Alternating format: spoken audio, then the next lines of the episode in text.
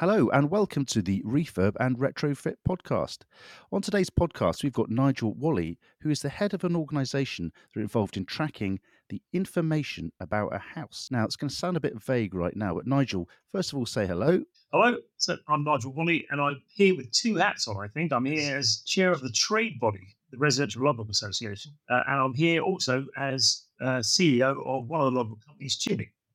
Now, the logbook concept, a lot of people aren't really going to be very clear about what that means um, and and how that could possibly impact them specifically as homeowners. So, in the very first instance, could you give us an idea of what a logbook is uh, and why the importance of it being digital? What, what that means? It's a new concept, so I fully understand the the context point you made that, that most people haven't heard of them um, and probably aren't clear what they are. Probably the easiest comparison is your car. Um, actually, we've had car logbooks for years. The idea of something which which captures all the key servicing information, um, key milestones, etc., is, is, pretty standard uh, in cars. And we quite often point to what's happening with car logbooks that have been digitized. So now, instead of having an old paper book like we used to, we now have an online account with the DVLA, um, which automatically gets updated by anybody who works on your car.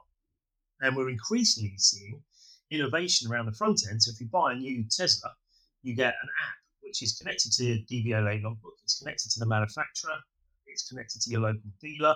It's even um, connected to your local Halfords. And so suddenly, by digitizing the car logbook, they've created this lovely kind of ecosystem which is full of service benefits for the, the car owner. And we're doing something similar around property. So the idea of a logbook is a secure online digital tool that the property owner can use to collate information as it's as it's gathered around property transactions, building um, build, significant building work, retrofit work, maintenance, and long term, we're moving towards having automatic data flooding into these things from people like your utilities, the companies, the companies who service your central heating, your smart devices like the solar panels, etc. So, so right now, whilst we're online and we're secure with the logbook concept, it's still reasonably manual. Homeowners and property owners are having to upload information to, to store it. Over time, these things, like the car logbooks, will go on a journey to where they are integrated with your local council, integrated with the land registry, integrating with the company that services your boilers. So data will be flowing into it and you'll be sitting there as a property owner gathering um, incredibly valuable data uh, that, will be usable for you when you want to service or maintain your home. Okay, well, I think that's a, a good description to start with. So, um, let's maybe break down some of what you've just talked about. Um, I think most people will be aware of how um, information is passed back and forth between authorities, certainly in the UK, with organisations like Land Registry, and people of a certain vintage will remember way back when the Home Information Packs or HIPs, which were essentially energy information packs about um, how efficient your house was, and, and they fell out of favour and, and, were scrapped. But uh, the logbook I can see is like a good way of combining authoritative information about the house with information about its performance, but how exactly would it work for people? How would they access it? Um, and who of the other organisations that people would be aware of in the residential sector would be able to interact? You talked about power companies, but give us sort of an idea of how that would work. Yeah, I think there's a, a foundational statement to make here, which is that um, the logbook companies, we all talk about the fact we make a tool that's used by homeowners. Um, I think you'll be aware that as you just described, more and more organisations around us as homeowners or around property owners in general are digitising, whether it's the council, the utilities, the registry, everybody's going on this digital journey. And in the short term, one of the weird outcomes of this is that as a property owner, every organisation around you has probably got loads of digital information about your property in their systems and services, which they're not sharing with you as a homeowner. And one of the, the key tenets of the logbook uh, phenomenon is that we are looking to put homeowners back into the center of this. If you own the property, it should be that all of that data is is yours. It accrues to your property, it belongs to you, and actually all these other people should be just borrowing it. Uh, and and actually that, that position is, is reasonably all backed up by the Information Commissioner's Office, who, who views most of that information as personal information for you as the property owner. So we have this weird situation where everybody's got great data about your property apart from you. And we're, looking to flip that round. And so the, the, the logbook is a tool for the use of the homeowner. It's not something where we're capturing data. Um, as a logbook company, we are just creating a tool. So, so one of the, great analogies, you mentioned it earlier on, is um, Google Docs or Dropbox. And nobody thinks Dropbox is stealing your information. It's a tool that you are using to store things. So a logbook, at it, you know, at really basic level, is like a bloody clever Dropbox for your home that also integrates with the council to get more information, integrates with land registry to check information, and, and integrates with utilities to download data. So we're setting up very clever Dropboxes um, for homeowners to use themselves to capture information uh, and store it and, and use it for their own purposes. Yeah, I'm not. I'm not a stranger to this concept. I uh, interacted with um, a company who were the providers for effectively the information safety boxes for the insurance industry. And yeah. they, they had a very secure system.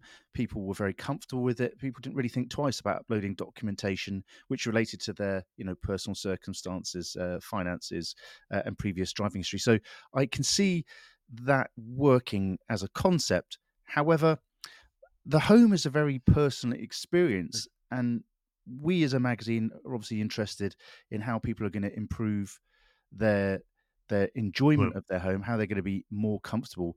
People find um, information about their home, you know, it's something that's kind of sacred to them. So, how would you overcome, or how do you envisage overcoming people's concerns about the privacy of what information is is kept about their house in these logbooks?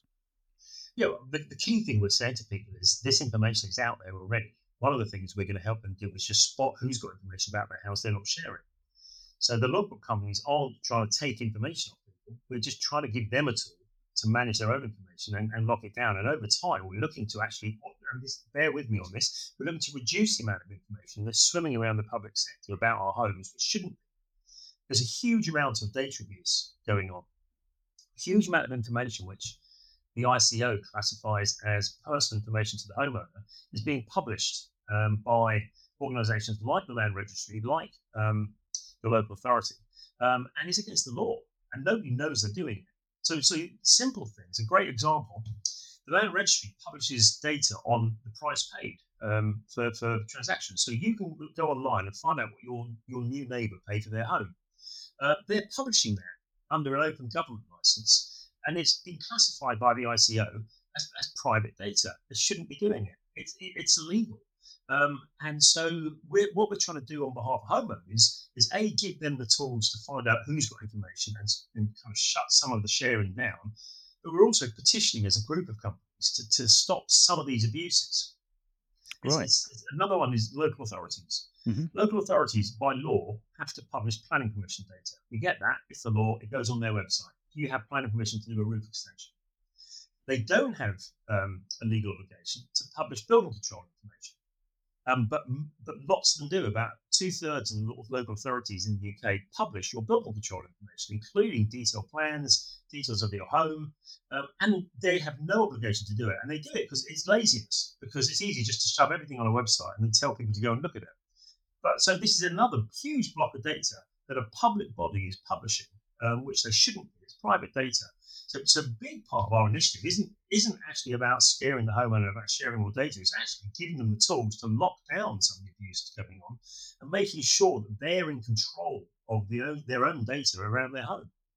Now, I can see how that very personal data would be kind of upsetting for some people. Some people just don't want information like that uh, uh, to be discovered. Other people just don't care um, mm-hmm. and there's you know that's that's a personal choice in terms of the information that's useful in a wider context for society as we fight the climate crisis uh, performance um, uh, the energy performance of a house it's like it's really interesting for a lot of people especially if you're a nerd like me mm. um, and it's something that you're you know you're going to try to improve on your house especially if you've got a period house or like a lot of people in this country have got housing stock which is over 100 years old and will be around yep. in 2050 when we're supposed to be achieving our net zero target. So, my question is uh, the energy performance of a house, as it increases in societal value, as we have more interest in how good a performance, uh, how good a house is at keeping energy in and not using a lot of energy,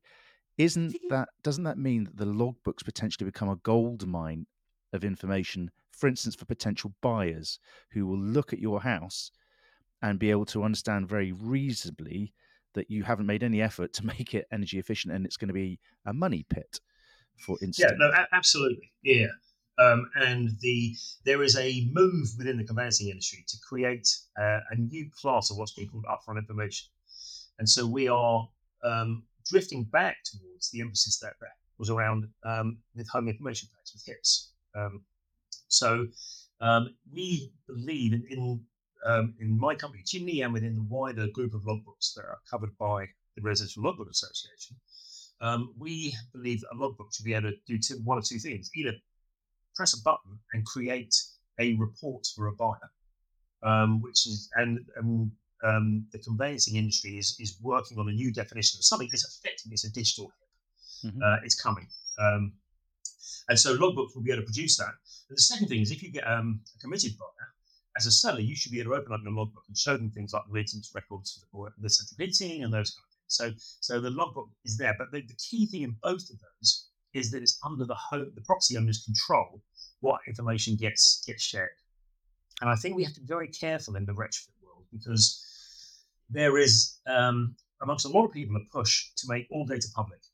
You know, we're already concerned by by how much data is is being published about our EPCs you know, we have no problem with the EPC rating of a property um, being published. Don't really see why the data underneath it, the the SAP data that, encapsulates it, should be um, of public knowledge. And um, we're having the same debate about smart meter data. There is a lot of people in the retrofit industry, particularly kind of the academics and the policy people, who would like all smart meter data to be public and aggregated and available. And we're we're saying, whoa, hang, hang on just a minute that is deeply personal data for the for the homeowner, uh, and it should be for the homeowner to to say what is shared and what isn't. So, so in the retrofit debate, there's a lot of, of discussions um, in this area about things which should be shared for the greater good and things which actually contravene the principles that leads to GDPR, if not necessarily the um, the finite details. Well, let's narrow down on some of the things that you talked about there. If I was a let's say I was running a retrofit glazing company, mm. I could effectively go now um, and have a look at performance data for houses and target houses that have been built in a certain period. Um, and that would be, you know, maybe a reasonable campaign to do. It's quite generic. However, yep.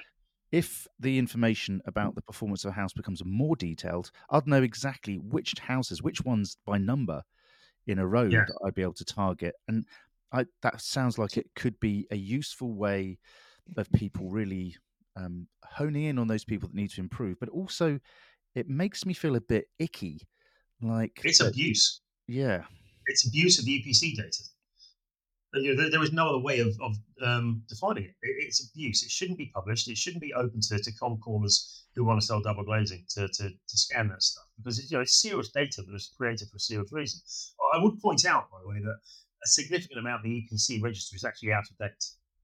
If you think about the number of people who buy a house, some the sellers got themselves an EPC so they can sell it, they can buy a property and start doing it up. The minute they start doing it up, the thing's out of date. So you know, the worst thing is, is you've got a whole bunch of cold calls being enabled by out, out of date data. We're going to be not only cold called by window sellers, but people with double brand new double glazing are going to be getting these calls. So it, it, it's absolutely abuse of data, and, it, and it's something that the, our trade body's been campaigning against. And we've been asking whether we need a new GDPR type principle for property data because there's too and lots of these abuses are kind of small. And as you mentioned earlier on, individually people are don't care that much about it, but actually cumulatively, we're in, the retrofit industry is in danger of creating a data abuse situation, which will end up in Parliament.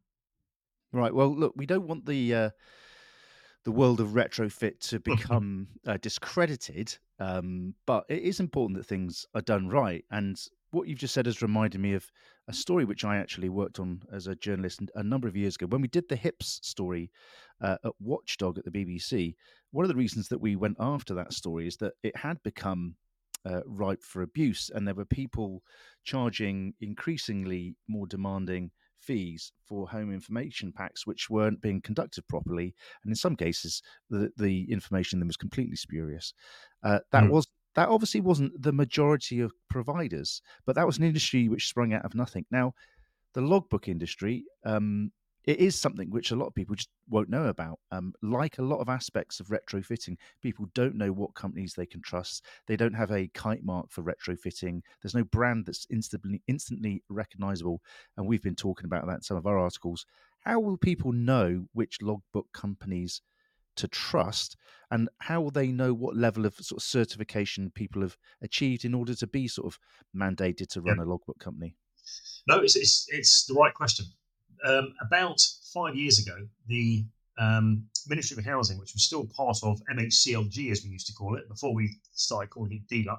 Oh right, um, lovely, love an abbreviation. Yeah, um, they they got um, six companies into a room and got us all around the table and said, guys, you are all doing similar kind of thing. It's very hard for us to deal with you individually, but if you were to work together as a trade group, we can deal with you.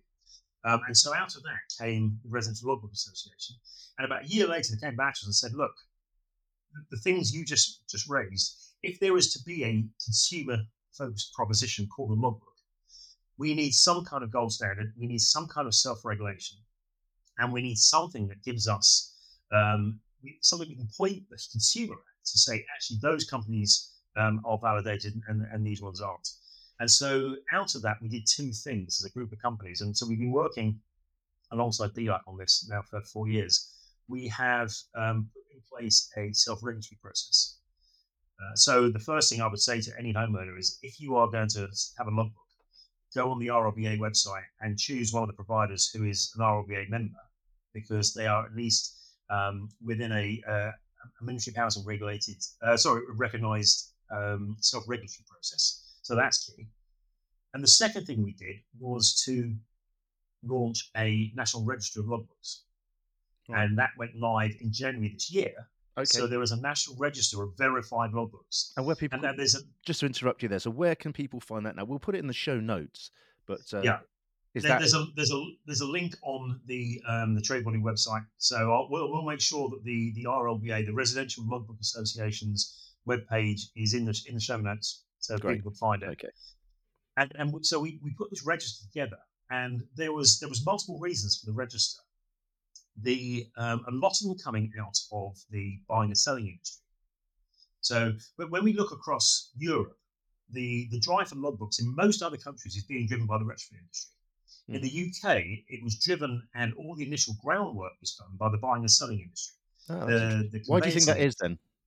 And was, it, a lot of it was driven by the need to um, do two, one or two things: speed up the conveyancing process because in the absence of HIPS, conveyancing was kind of crumbling. It, during lockdown, it went up to 50, uh, 50 weeks to sell a house when it could be overnight. You know, it, this this should be a process that you press a button and you're ready to sell. And it was taking up to 50 weeks. Yeah, I, am um, sorry. So, I'm sorry to say that uh, there was a house uh, purchase that I was trying to complete just after lockdown, and it was uh, an awful long time. It's a painful process for people, and it yeah. makes them very emotional. But how will the logbook uh, in, so, increase the speed of that then? So the idea um, in in that instance was that if people spent more time getting themselves ready to sell before they sold, um, they would avoid a huge number of the pitfalls that um, lead to property sales falling through or they lead to these great big amounts of time. Um, and so we've been working with the Ministry of Housing and the legal industry to effectively create this notion of a digital hip. Here are some things. If people just line these things up before they even bother an estate agent, it would stop. You know, I think 30% of sales fall through, which is just a massive amount. You know, it's, it's and it's hmm. for basic things. I'll give you an example a huge number of property uh, sales fall through because when the conveyancer eventually gets the title plan from Land Registry, it turns out the names are wrong. It takes 16 weeks to change the name on a, on a title deed. Right. Um, if you're in the middle of a chain, that, that destroys everything. Sometimes it's just, you know, your ex wife's name is still on the deed, so you forgot to take her off. And so you can't sell the property, or they spelled the surname wrong, and those kind of things. And all of those things that the, the government was saying, look, if we could just get people to be more aware of their property data, more aware of the, the certification around the property. So when they're thinking about going to sell, there was a tool where they could just be prompted. You know, here are the ten things you, your conveyancer is going to ask for. Press this button, we'll get them. Um, and and then when you've got them, just read them, check the names, read them. So we're in the logbook world. we we've got these these kind of sellers packs, uh, these digital hips, effectively in our logbooks, where somebody selling can, can do this, and we prompt them to do all the quick early checks, all the things that would normally kill a deal. And even going as far as suggesting that sellers pre buy the, surveys and the searches. Right. Because those okay. things, there's normally an eight week lead time for them. And if you're thinking about selling in eight weeks' time, you might as well get them done now. So um, the world is changing uh, around that. So, okay. and we'll come if, if we may, we'll come back onto that point because I want to just say the, the other reason why the government was keen for logbooks to get in place and, and, the, and to have the register, and that was um, property fraud. They wanted to make sure that in this new property, in this new logbook world, yeah. people didn't, didn't rent a property, gun up a logbook, make it look like they got all the information they own there, and that the logbooks were going to be complicit in property fraud. Right. And so the register is um, is a register of logbooks that have been put there by conveyancers um, mm-hmm. um, or have been legally checked, where the ownership of the logbook has been verified with the property data. So we're growing this national database of registered and verified logbooks, where if you if you get presented with this logbook, you know that it's the right logbook for the right property because it's on, on that register. Okay, well, that all sounds like a valuable information, particularly for people who are involved in the sales process. But if we just hook ourselves back into retrofitting, uh, the natural, the National Retrofit Hub um, has specifically been taken in interest, um, and they are effectively one of the organisations that we're following, who are supposed to be guiding us as a country. And uh, we know they're working very hard, but they have quite an uphill struggle. Uh, and one of the things that they have talked about in their recent open planning meeting is the um, the need to to make archetypes around houses so that uh, retrofit assessors can more quickly and more easily understand what sort of house somebody is coming to them with and asking can this be retrofitted and you know there's important points about why this is going to work uh, if it can be uh, put into action by logbooks it means that the advice that somebody gets about their property can be fact checked against their logbook. It means that their house is only mm. going to get is only going to get recommended for improvement works which are actually reasonable and going to be effective. And more importantly, it will help speed up applications for uh, those people who are kind of stuck in the middle, and that's the retrofit uh, fitters, because uh, processing of government payments is never fast at the best of times. But if you can check a logbook and you can put it against the property and you can see that the work's been completed, then this will help improve, you know, um, the the process of the retrofitters getting paid as well. But how will you regulate that information? Because in the wrong hands, archetypes in the wrong hands, uh, archetypes just provide people with an opportunity to market. Now, you've already said that there is serious problems with data being overshared. How will the logbook association work towards improving this situation right now? Yeah, so if I made it, I'll pick. There was about seventeen things of interest in that in that question. right, okay. First of all, Natural Retro, National Retrofit Hub. So the Logbook Association is working with the Natural Retrofit Hub. We're members of it, um, and, and, we're big supporters of their work.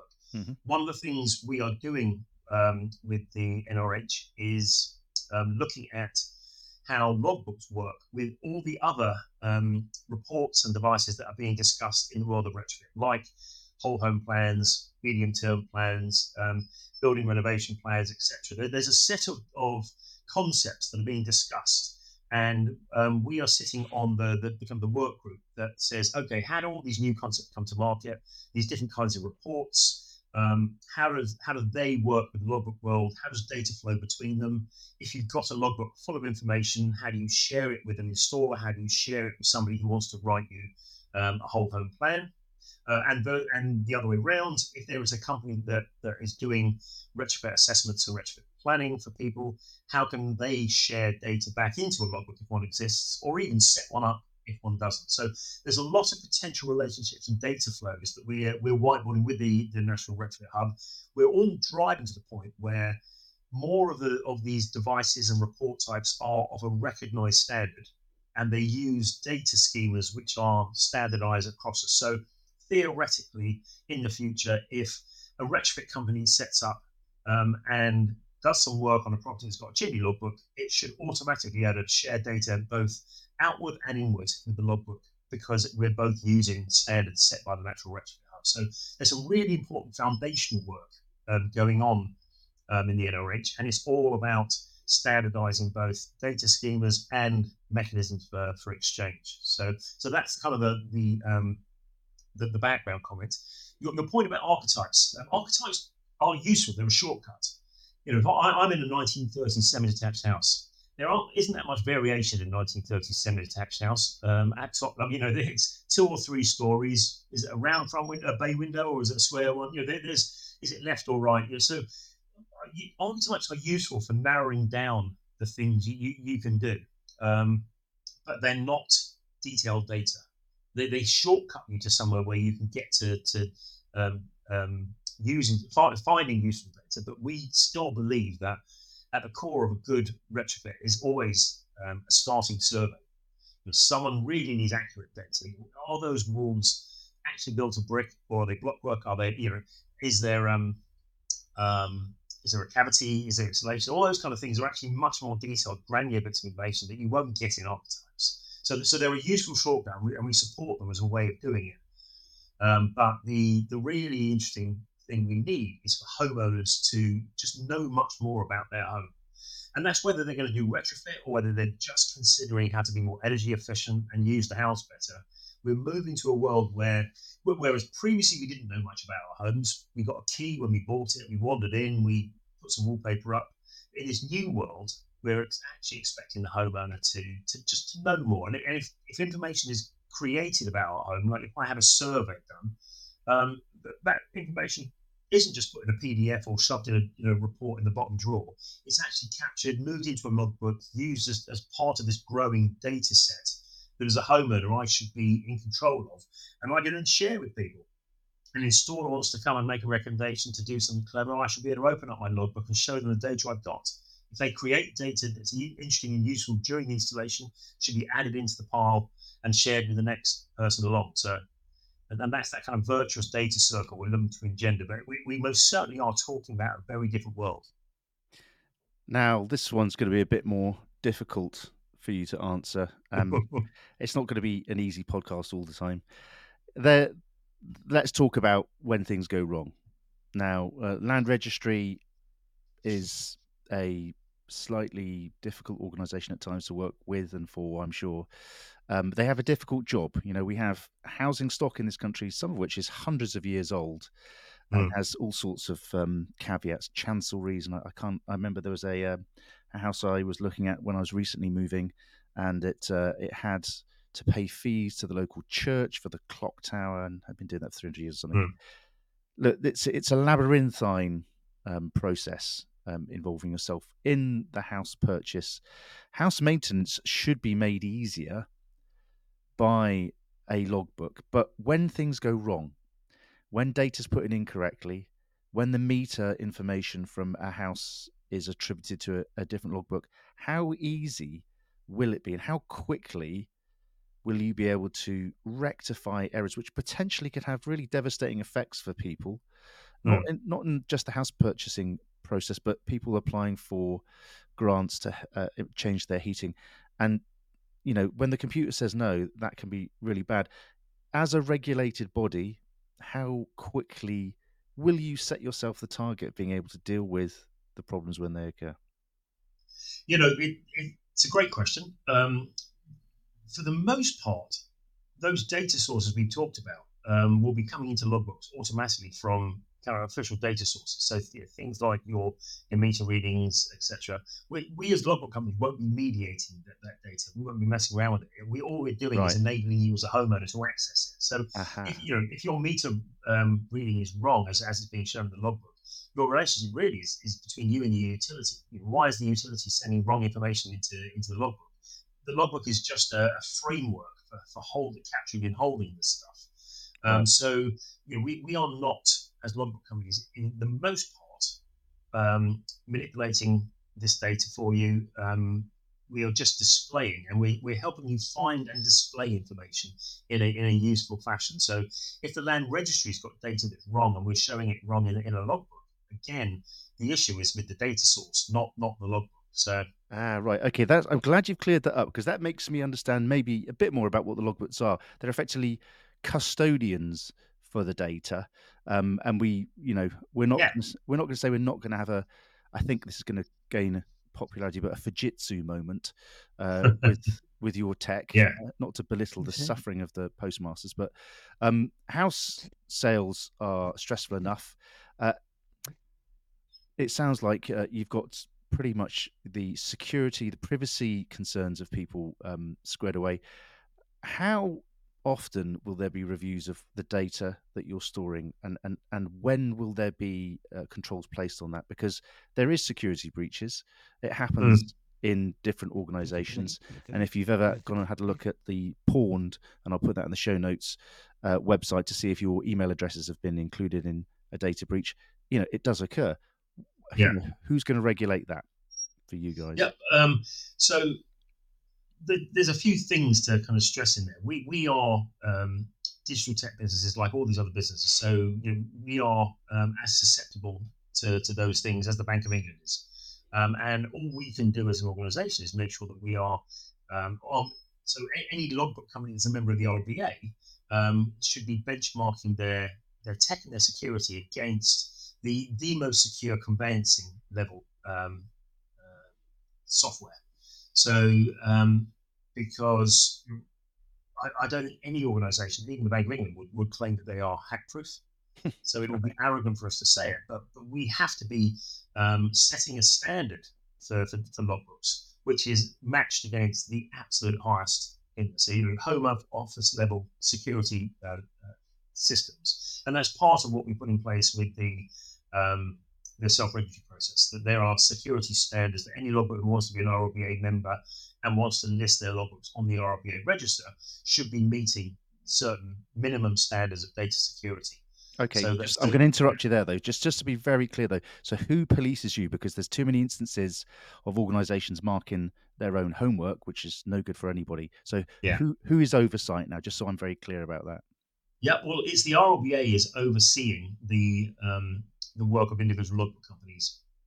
So and um, so I suppose you could ask then the follow-up question: Who who oversees the overseers? Um, I can't do the Latin quote for that, but there, there is one. the um, and so at the moment, informally, it's Ministry of Housing. We are um, moving the RLBA uh, next year in, under the framework of probably um, the National Trading Standards, who do a very good job of, of overseeing self-regulatory um, systems. So, so, so that's the intention. We're, we're a reasonably new organisation, so we a lot of this stuff we're having to learn on the fly. Right. Um, okay. that, the, the intention is to bring each logbook to um, a basic security standard that we set, and then for the RLBA standard to be monitored by, by one of the national organisations that monitors self-regulatory processes. Okay. All right. Well, look, this has been good. Let's just sort- let's round it up now. You've been very informative. Let's uh, let's step forward uh, 12, uh, 14 months time from now, maybe three years even at the worst. Uh, we've accelerated retrofit uh, projects across the country. The uh, millions and millions of people who have got EPC C level houses and below are being Mm. looked after. How will the digital logbook improve the speed, the ease, uh, and therefore the benefits to the retrofit system, making people's houses warmer? How will it help? Yeah. Um, so first comment is that there's eight providers on the market and we're all different. So um, I'm not suggesting that these comments are going to be consistent across all providers. You know, we Okay. have to accept there's there's going to be some. prov- I mean, there are some members of the RLBA who don't focus on retrofit at all. They tend to focus on new build. So uh, we have at least three member companies who are 100% focused on new build properties, giving logbooks away as kind of handover tools as part of the new build. They're much more focused on things like snagging and um, and fault um, repetition. So they have a different kind of focus around this. There's a group of us who are much more focused on traditional uh, properties, and we and within that, there's three or four of us who are focusing very much on retrofit. So if you were to look at all RLBA member companies, as I say, only a subset will be retrofit focused, not all of them. So some logbooks won't have retrofit at all. That, that's the market. Okay. Um, but, for those who do, the idea is for all the logbook companies, if they are RLBA members, to implement anything we agree with the National Retrofit Hub around data standards. Right. Um, and exchange of, of products. We will recognize any of the other products like um, renovation plans, medium term plans. We will have them um, templated in our logbook so you can move data in and out. Uh, and the, the, key thing, which we, we absolutely key, is, is education and empowerment. So the logbook should be somewhere, not just an archive of stuff that's happened or an archive of, of kind of retrofit It should be somewhere you can go to, to learn about this stuff. Because I think we, on the retrofit industry, we have to not just get everybody to, to implement retrofit. Before we can do that, we have to educate. You know, as you say, if, if I, I've got a 1930 semi. Where do I find the information on what I could do to um, improve energy efficiency, um, improve energy use, all those kind of things? And so I, I happen to know there are good websites out there. Uh, and we, what we're seeing amongst the logbook companies, there are some, um, including my company Chimni, we're looking to build as much within the logbook as possible. So you can go and you can you know ask a question, you know, how do I improve energy efficiency? How do I X, Y, Z? And you should be able to find that information through your logbook uh, and do something about it. There's other companies in the RLBA who are looking to partner. So if you go to their site and you want to do something about retrofit, they they bring up you know there's a partner company on board and they they um, point in the right direction. But um, being able to educate the homeowner is, an absolute first, it's in the first step and then giving them the tools to um, to manage a retrofit project and to report it properly and to make sure things are lodged and stuff is is the second part. And so, a good example um, that I can give you is that the RLBA we are negotiating with the organisations who manage um, certification and lodgement of retrofit installations mm-hmm. to make sure that we can access the data that they hold on home. So at the moment, if you have solar panels installed in your house uh, and the information on that on that installation is lodged with Trustmark, as a homeowner, you can't access the data that's on Trustmark. They have no mechanism for sharing the data with the actual homeowner. Whereas the and so the logbook companies are saying, actually, what we'd like is if we are a verified RLBA verified logbook, we can prove the identity of the logbook owner um, and that they own that property. They should be able to check the lodgement details in Trustmark via their logbook. Yep, I can so, see that. Yep. Yeah, and, and so you should be able to show a buyer. Look, not only did I have the solar panels done, and there's all the mm-hmm. documentation from the installer, but if you look here, you should be able to see, and there is the installation um, sitting on a Trustmark lodgement system to prove that the installer did it right. um, to the relevant qualification. So, so as a group of companies, we are knocking the doors down to say to the retrofit certification industry, you can't hold this data privately. If okay. you've got data on my retrofit, it needs to be shared into a logbook. Right, that all sounds mm. sound. Just one point I'm just going to pick up before we wrap up the podcast. Uh, if you are providing a service within the logbooks which helps people connect with potential improvements, how will you make sure that your system removes bias from choosing certain solutions over others? And the, uh, the reason I'm asking that question is so some of the hemp companies have now had their products approved for um, installation in buildings under uh, building regulations. And so that will be able to accelerate the processing industrial scale of their product and solution. Now, hemp mm. insulation is carbon negative in some cases if it's processed at speed and at pace and at volume. And that's going to swamp a market which up until this moment has been dominated by solutions which aren't made of hemp. Now, how are you going to levy the responsibility that you have to just stand back because you're a portal and you're saying that you're just a custodian mm. of information. So how will you be making those recommendations and making sure that you don't, you know, you can avoid bias for any other solutions? Yeah, it's a good question, and it's not one I necessarily have an answer to um, mm-hmm. off the top of my head because that you know, moving um, from being a custodian of data and a presenter of data to being um, something which recommends directions uh, mm-hmm. is, is quite a significant step. And a lot of the logbook companies won't want to go over that line. They okay. just want to just point people at a range of options and let them make their own decisions.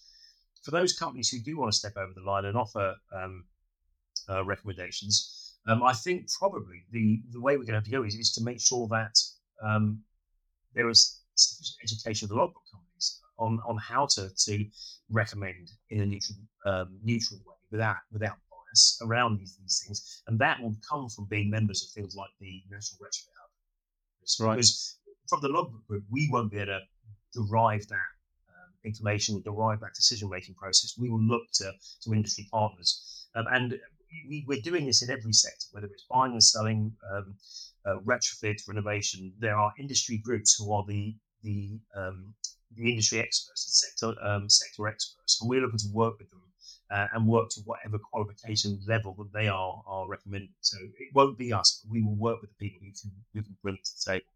But it sounds like you've got a really useful situation developing. Uh, more power will come with more information, and I can definitely see Yeah. the benefit of that. It sounds like you've very much squared away security aspects. And thank you for your responses there with regarding some of the bias. If um if people want to find out more about how they can use logbooks to improve their property, how it can help them with their retrofits, uh, whereabouts will they be able to find you or your members, and how will they be able to make sure they navigate towards certified members of the organisation? Starting point will be the Residential Logbook Association website, and hopefully we'll be able to put the link to that in in notes underneath the Yeah, uh, absolutely. podcast. So once they've got to your website, um, will your organisation and other members be easily recognisable? Yes, and you'll see on the website the the emblem, which is indicative of being a an RLBA member, and a logbook company should have that on their website, and it should be on their emails. Um, so um, you'll be able to recognise which companies can give you a verified, certified RLBA member logbook. Well, thanks very much for coming on the podcast. I'm really interested to see how this develops and how retrofit is effective. Nigel, wonderful talking to you. Thank you for the invite.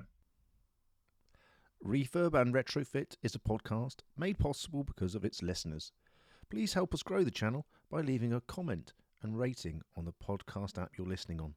Even better, why don't you subscribe to our website and get the stories every week straight into your email? Until next time.